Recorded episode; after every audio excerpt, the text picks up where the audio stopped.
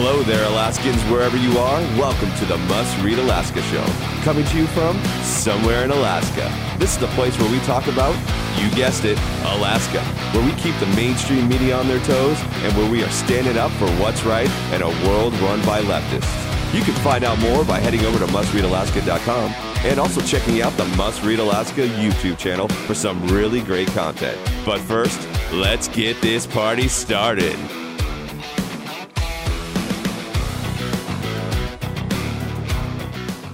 Welcome, everybody, wherever you are, especially if you're lucky enough to be here in Alaska in September, my favorite month. Thank you to our show producer, Scott, for a great job on that intro. And Scott, I love that music. It's got a great beat. Full disclosure, people, I did not pick the music. Scott picked it. And it's kind of like a sports talk show, but I'm good with that. So my kind of my kind of music, I think. But like the man said, let's get this party started. I'm Suzanne Downing, and my co-host John Quick is on the other mic. Scott Levesque, he's our producer. He's on the soundboard. This is the Must Read Alaska show, a place for conservatives to exchange ideas about Alaska politics and to test out the trends and talk about what's going on and sometimes maybe some other stuff like bears and fish and celebrities or Bigfoot sightings this is our inaugural show, and it's a, it's a big fun day for us because um, Must Read Alaska has really made some strides in the past few years. John, you made me promise that once we reach 10,000 Facebook followers and a thousand YouTube followers, uh, we uh, we launched this show. So here we are. We've got over 12,000 followers now on Facebook and 1,200 subscribers on YouTube. And I don't know how many subscribers we have on our podcast, but are you ready to roll out the show? Suzanne Downing, I am ready as ever. I'm so excited to roll out the Must Read Alaska show with you. Our readers, our listeners are amazing. You know, we uh, recently uh, we were number two ranked news website publication in all of Alaska, which is a huge deal. Last month alone, we had 1.3 million impressions on the website, 360,000 people did post engagements on our Facebook page. We are growing and we are excited to have you on board for the show to listen in the viewers. We're excited for you. Yeah, and and and so you know this this particular show, I wanted to start out with the concept of sort of the power of one, and uh, this this show needs to be uh, about different political leaders and thoughts and ideas around uh, the state. But I, I really want to start out with the power of one and what one person can really do to help out this election cycle. So, uh, to talk about that, I just wanted to tell you about the interview that I had with a Washington Post reporter last week. And he was here in Alaska and he was poking around on some stories. And he interviewed me for about an hour. And one of the stories that he's working on is whether or not Congressman Don Young is actually going to be able to beat Alyse Galvin this time around.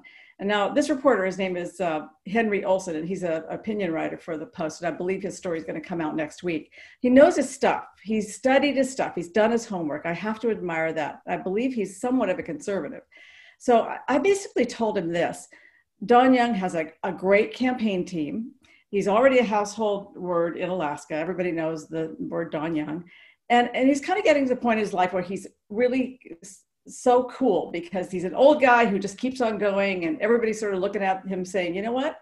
I just hope i'm doing that well at his age because he is awesome. He's doing a great job.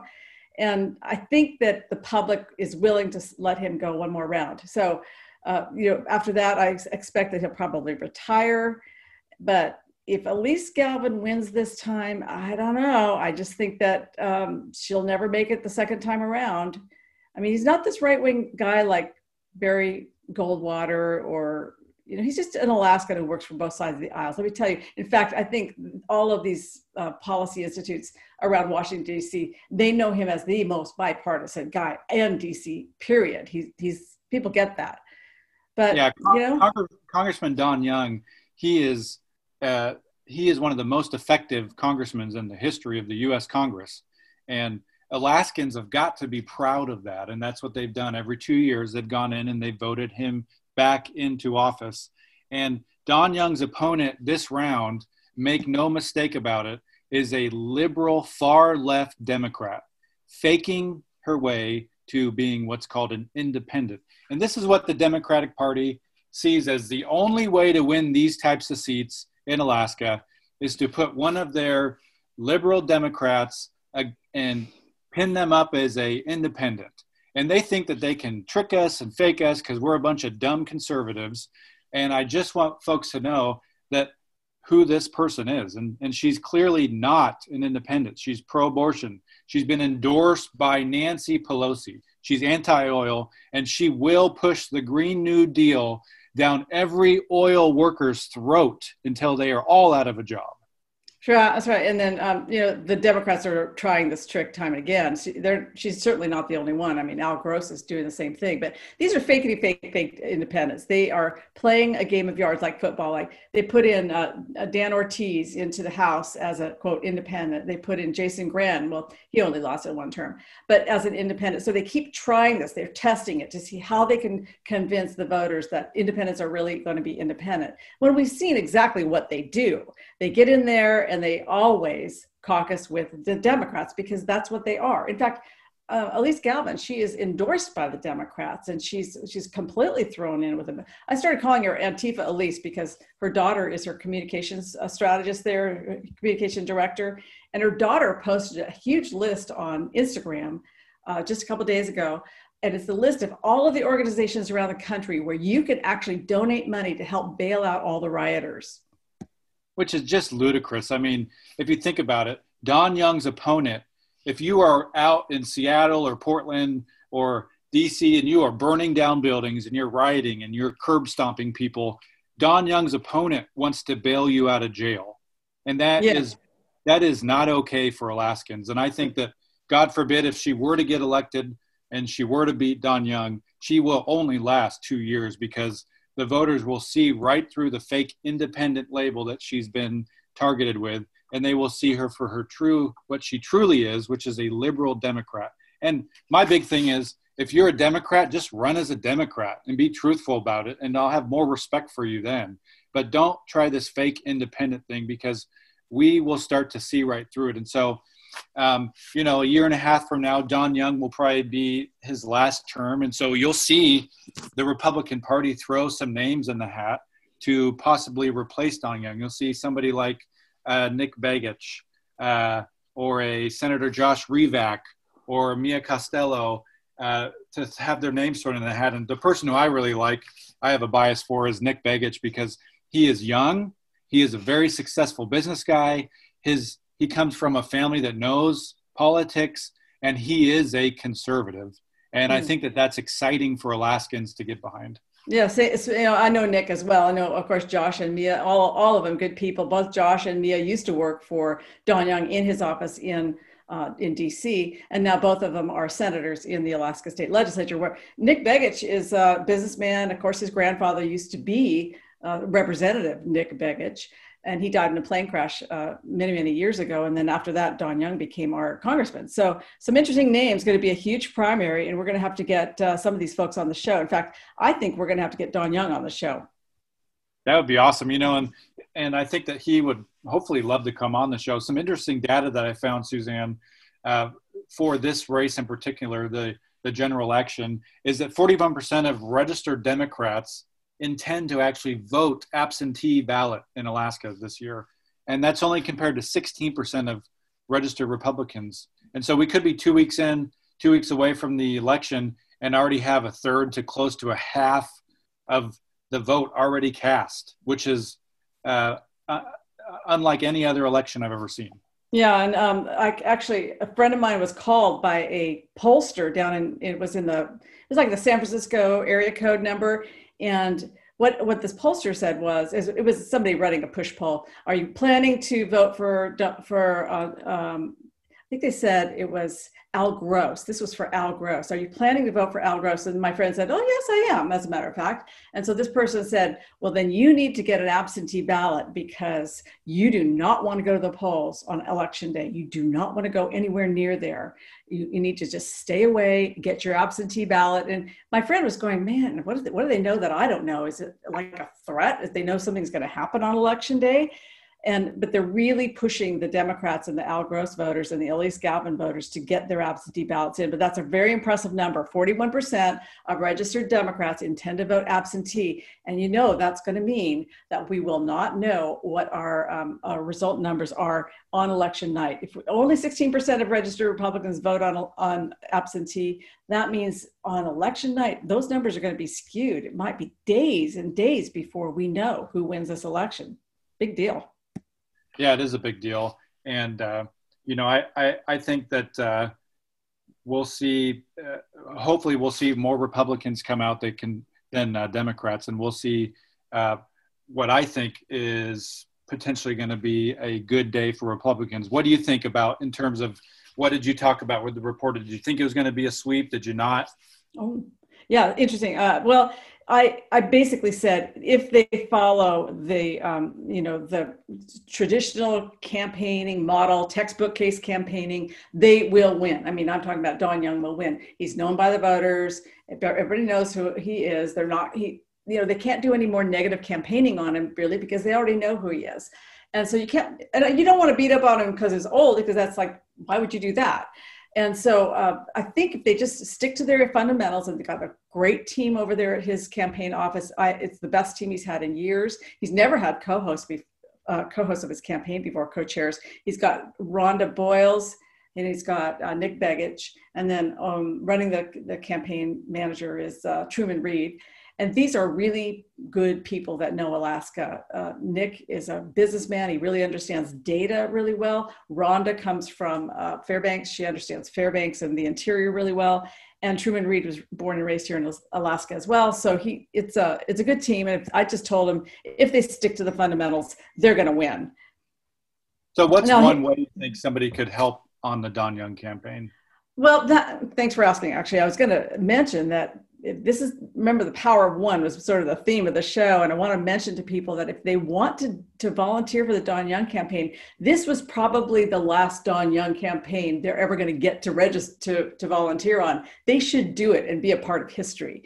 And they can do it um, by becoming part of a phone bank and that's what they need right now. They need phone bankers. So what you do is you just uh, you get an ipad from them and it dials the number for you and I've seen this happen over at the uh, Sullivan campaign where they're all in a room and they're just dialing people and they, they give you a list. It, it, the machine does the dialing for you. You're not having to pick the numbers. They know that they're not going to send you to Alyse Galvin supporters. They're going to send you to people who are already Don Young supporters or to people who are sort of in the undecided category and you just ask them a couple questions off the script and that's all you do and then the machine calls the next number. And let me tell you these are very it is very very effective. Phone banking is effective and alyse and uh, al gross are both doing those the phone banking from outside the state. So we need inside the state phone banking for don young. We need real alaskans doing the the calling.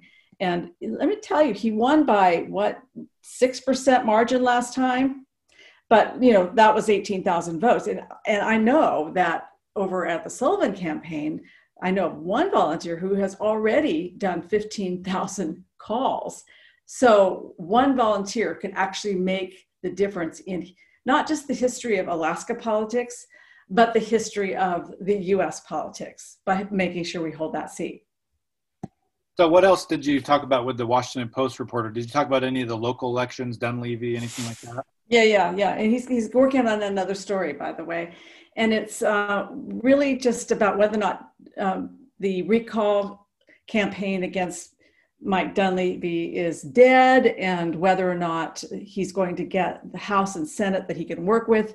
And basically, what I told the reporter is. Um, yeah, the, the recalls turned out to be a dud, and his his numbers are extremely favorable. I mean, right now he his approval rating is in the high 40s, maybe maybe low 50s.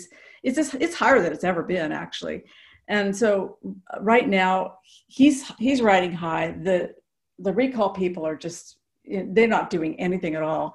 But the question is, is will he get actual conservatives in the House and Senate, or will he get people who will once again caucus with the Democrats and put the Democrats in power? And that's what happened last time. I mean, he was elected, that we had a Republican House, we had a Republican Senate. And then what happened? The House we had like seven members of our Republican side of our House flipped, and they caucused with the Democrats. They put Democrats in charge, and now we have a mess kind of on the redistricting board because uh, the consequence of that. And I don't know that we're going to have a sweep this um, of our seats. I think we've got some races on our hands. The old bait and switch is what they're they're used to doing to us. And we're seeing that. We've got a number of people running as independents this time who are obviously Democrats or will caucus with the Democrats. They just are trying to fool the voters. They skipped over the primary altogether and they're going directly to the, uh, the general election. And so we're going to have to fight for a few seats we haven't had to fight for before. For instance, I was thinking about um, Senate seat B up in Fairbanks, where John Coghill lost to Rob Myers. And now Rob Myers has to face Marna Sanford. And she is a, a member of the assembly up there and has a lot of money and a, a lot of Democrat support. You know, Rob doesn't have a big war chest like she does. And the Democrats are just absolutely salivating at getting that seat. And I don't think that we can take that one for granted. Just because Rob Myers picked it up in the primary does not mean he's going to win it in the general. We've got to focus on that one. Um, Josh Revak, very moderate Republican, I think, in Senate seat M, but uh, they bait and switched on him. The woman who won the primary for the Democrats, the Democratic Party pulled her out and they stuck in Andy Holleman. And Andy is on the school board in Anchorage and he's a very experienced campaigner. He's done, um, you know, a, a lot of political work in the past and I think Josh Revak has a real run on his hands because that's a marginal district. That's a very sort of a moderate district. And so it'll go one way or the other. We, we can't really pull that and see how it will go. Yeah, like one of the things I heard this week, which was on your on our website, Must Read Alaska, is Doctor Liz Snyder trucking her family up to put up a sign on Muldoon in a totally illegal place where she knew it was illegal. And you know, these are the types of things where the ADN and all these other liberal papers will give uh, somebody like Dr. Liz Snyder a pass, but God forbid if a conservative did that, we'd be put in jail and thrown in the Cook Inlet. First in jail, then Cook Inlet for you. Uh, well, yeah, actually, that spot it's on the corner of Muldoon and Northern Lights, and um, somebody took a picture of her and her husband, Sam Snyder, who runs the Stand for Salmon people, and um, their kids, and they were like, they're having their kids put up an illegal sign. And come on, people. Anyway, what was really interesting about that was that's up on a place called Loser Hill. So the political people in, in, town know that as Loser Hill because anybody who puts their signs up there is going to lose. And so uh, she's got her sign up there, and then the Yes on One people have their sign up there, which is a really good um, sign for us, the oil tax thing. If they've got their sign on Loser Hill, then uh, apparently they're going to lose, and that's probably just perfect. But the picture is funny because uh, they're nailing the sign to uh, to like a tree. And here she is an environmentalist. He's an environmentalist. They make their whole living off of environmentalism. And here they're like nailing a campaign sign to a tree. Come yeah, on, and if you put it, you know, you put the wrong metal in a tree, it'll kill the tree. Yeah, they're killing a tree. It's bad form for an environmental sign. It's just going, and, and it's not like for any noble purpose, like you know, bears sighted here or something. No, it's just vote for me. I'm going to throw a nail on the tree. And you know that they uh, another sign that I saw this week was uh, the good Doctor Gross can't get any more gross by sticking his sign up to a stop sign and bolting it, not just sticking it, but bolting it up to a what looks like is a stop sign up in Fairbanks.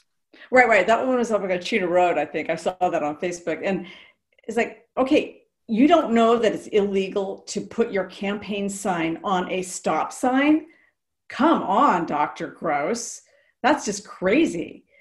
Yeah, I don't know. It's you. You wonder if if if when they get called out on it, if they end up having to take them down. You just don't know. So we got some other news topics we want to chat about as well.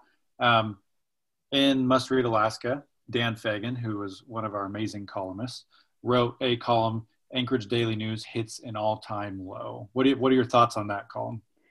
Well, so you know, there was a cartoon in the Anchorage Daily News. You know, they, they have a choice between the cartoons they pick. They when they pick a cartoon, that's a reflection of somewhat of their values. In other words, if they saw this cartoon and they were not offended, it really tells us an awful lot about them.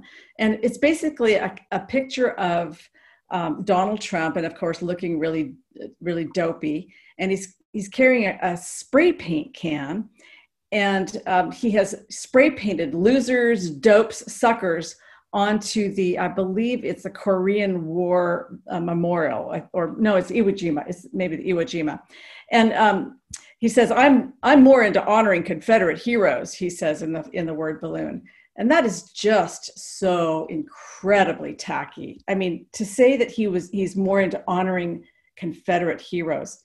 I don't know what, what they're thinking over there. But Dan Fagan wrote a great column about it saying, you know what, they have hit a new low. Yeah, and I agree. It's, you know, I think that what, what I would encourage the Anchorage Daily News to do is to stop being a liberal left wing blog. Uh, supposedly the owners are conservative, but you can't tell by anything they ever write in there. And, you know, we have a lot of conservatives in Alaska. It would be nice to get a conservative voice in there every once in a while. And it's a new low when you have a very disrespectful view upon our president and you never show the respectful side. And there would be one thing if they ever showed him in any kind of respectful way, but no, it is a one way. This is a jihad on Donald Trump, and it's just continuous over there. And I think Dan Fagan finally had enough. Yep. You know, another story that kind of hit hit tugged at my heartstrings was uh, there's a father uh, from Kodiak who's whose daughter got into some sort of an accident. His name is Marvin. He's all over Facebook Live, so none of this information is private or anything. And his daughter got admitted to Providence, and he was not allowed to go into the the emergency room where his daughter is now located uh, because of the policies that the hospital has. That they are so fearful of COVID that the policymakers at Providence are saying, you know, we don't care if your daughter is on life support and is going to die in 10 minutes, you're not allowed to see her off because we don't want to break our policy. And I think that sooner or later, the, there will be a T in the intersection of common sense and policy. And sooner or later, these policymakers have got to steer towards common sense. I don't blame the doctors or the first responders or the nurses. The people up in the cozy leather chairs making bad decisions need to walk on down and talk to this father and figure out how to get him to be able to say hi to his daughter. Yeah, now she's uh, this is a Marvin Abbott, and and people may have seen this on Facebook. He he's just down there sleeping on the lawn in front of Providence Hospital. He says he's not leaving until he gets to see his daughter. And now she's a, an adult; she's 26. But I did a little bit of research on this, and the family's very very close, and he's very close with his daughter. And um, he feels that his daughter is in there in the ICU She's on a ventilator because she's had a very terrible asthma attack and she's fighting for her life. She does not have COVID. He's willing to take a COVID test before he goes in. And what's outrageous is people are able to walk by him every day going to work and they just grab the dirty mask in front, that's uh, underneath the car seat and they can put it on and walk in the hospital and their, do their job. They can go right up to the patients wearing their street clothes. And of course they wear gloves and, and they they and they're in the icu they're wearing goggles. They're wearing an outfit that's that's protecting them and the patient. But you know what you've got is uh, people coming and going. They go out on their lunch break. For instance, a doctor could leave the hospital, literally leave the hospital, go out and sit on the lawn and talk with Marvin for an hour and share lunch with him. They could share lunch. They could uh, say, you know, I could give you a bite of my sandwich. Here, take a drink of my my Coke. And then the doctor could go right, right back in the hospital, and all he needs to have is his badge to get in through the door and a mask.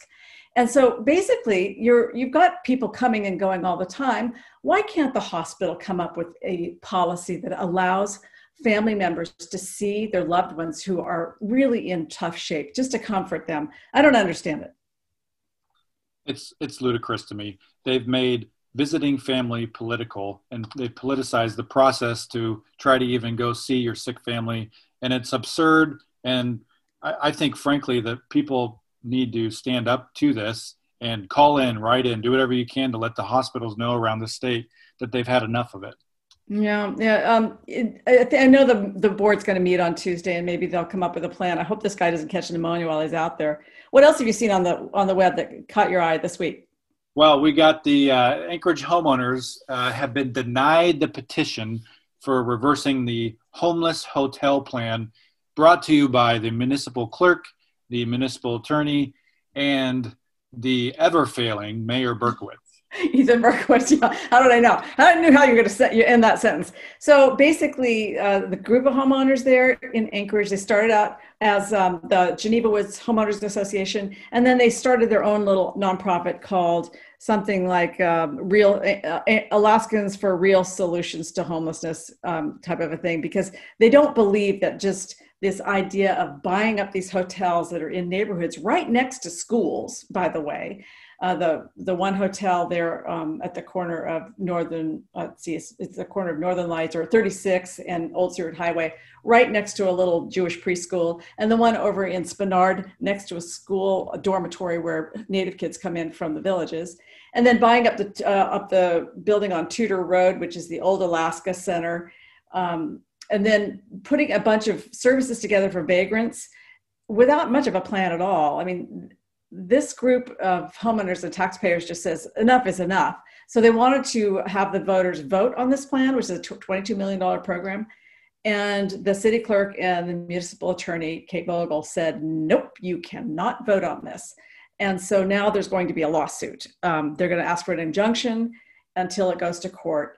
And what's really weird about this is that um, a lot of the money that's from the CARES Act was going to use be used for this homeless hotel plan for for uh, Berkowitz, but uh, they've got to use that money up by December 31st or they lose it. So they're they're really risking big because this could drag on past December 31st. Now I'm sure they're going to ask for an expedited hearing, but that doesn't mean it's going to get resolved because this group is determined and they have the money and they're going to they'll take it all the way up to the supreme court if they have to. They are not going to allow vagrant hotels in their neighborhoods with their children. No not going to happen. Yeah and it's you know if, if you're listening to this and you live in anchorage my advice to you would be to wake up and show up because you have a rogue assembly outside of one or two folks and a rogue administration that are literally willing to do whatever they want to do that benefits their selves or their agenda or their pet projects. And they've shown themselves to be anti Christian, anti Semitic. They'll let anything they want to have happen during an assembly meeting if it fits their agenda. But if it does not fit their agenda, it's not listened to, it's shut down, and it's basically thrown in the trash. And if you are conservative in Anchorage, now is the time to get involved. Sitting on the sidelines does nothing but make it worse.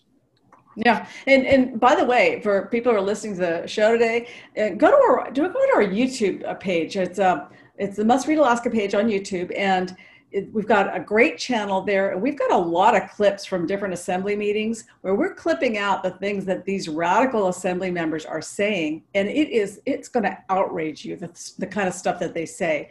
For instance, uh, another story is um, coming up. That, involves the how they're going to distribute this CARES Act money um, to small businesses. They got 156 million dollars from the from the federal government through the state. They're only going to distribute six million of it to the small business community, and they're going to do it by lottery since it's been oversubscribed because businesses are really hurting in Anchorage. I mean, they are just crushed. So they're going to come up with like $10,000 grants and, you know, lucky you, if you get in the hat and they pick your number. Well, I've heard the first question on the very top of the application is going to be, do you own a business with or are you friends with Mayor Berkowitz? And if you check yeah. the box, you get automatically to the front of the row and you don't have to turn in any paperwork. You get a bag of money and you get an ordinance named after you. Actually, actually, it was really funny. That's that's funny. But what happened is uh, Felix Rivera, the chair of the assembly, basically said a few weeks ago that he was he was going to block any distribution of this money unless it went to minorities. And he, he's he's on the record. You can go on on our YouTube channel and see him on the record saying, "I will block the distribution of this money unless it goes to minorities." Unbelievable. It is, and you know, I went to Anchorage maybe a month ago, and I can tell you with my own eyes that this administration and this assembly, minus some bright shining stars. Uh, albeit uh, Assembly member Allard is amazing. That this administration and this assembly is anti-business. There is nothing about this assembly that gives two hoots about your business in Anchorage. I drove through Anchorage. It was in a zombie apocalypse. And it is a night and day difference if you drive through Kenai and Soldotna. Our businesses are open, they're booming, they're bustling. Nobody's forced to wear masks or anything like that. And we've been open since, you know, May. The mayor declared here we're open for business. And your mayor in Anchorage has shut you down and basically said, have fun, and we're not going to distribute the CARES money. I'm pretty sure they've spent, you know, forty dollars of the CARES money, and it's all been on new pencils for Berkowitz. Yeah, maybe so. And or or you know, it, it just it, it seems to work out well for his restaurants. That's all I can say is is always working out well for him and his his uh, people. Well, that's about it for today's uh, inaugural show of the Must Read Alaska show. Boy, that went by fast. A, a big thank you to you, Scott, uh, for producing it. And uh, John Quick, you're doing amazing work at Must Read Alaska. I appreciate you both. And if you're a supporter of Must Read Alaska, thank you so much. You're making a huge difference, making it possible for us to stand up what's right in Alaska. And if you'd like to support the conservative side of the news here in Alaska, hit that donate button on the right side of the mustreadalaska.com page. And let me tell you, your support really makes it possible for us to stand strong and independent against the tide of big media's liberal spin until next week, we're signing off from somewhere in Alaska. Take it away, Scott.